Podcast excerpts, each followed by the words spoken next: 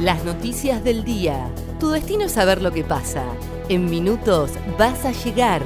El día de Comodoro y el país de la mano de ADN Sur.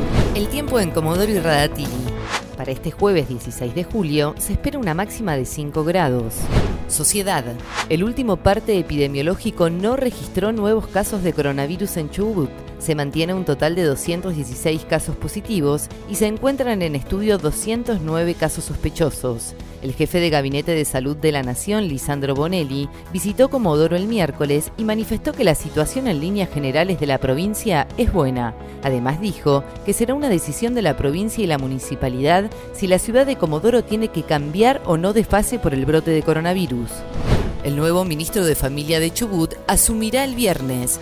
Gustavo Hermida dijo que la prioridad será realizar un ordenamiento interno y dijo que pondrá el foco en los niños y los adultos mayores.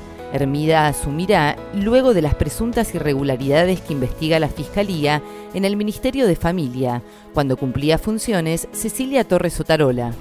Sesionó la legislatura de Chubut y aprobó un pedido de informes para que el gobierno envíe la lista de cargos políticos.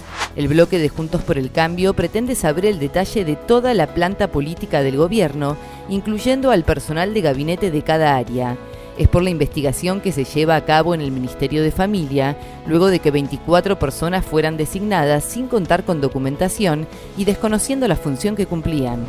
Policiales. Agarró el celular mientras vaciaba una garrafa. Le explotó y sufrió graves quemaduras. El accidente ocurrió este miércoles a la noche en una vivienda ubicada en el barrio Isidro Quiroga. Allí un joven de 25 años se encontraba vaciando una garrafa cuando tomó su celular para leer un mensaje y explotó. La combustión de gas acumulado terminó hiriendo al joven, quien sufrió varias quemaduras y se encuentra en terapia intensiva del hospital regional. Nacionales. Buscan habilitar el cultivo personal de cannabis y la venta de aceites en farmacias. El Ministerio de Salud presentó un proyecto borrador que plantea una nueva reglamentación para la ley que permite el uso medicinal de marihuana.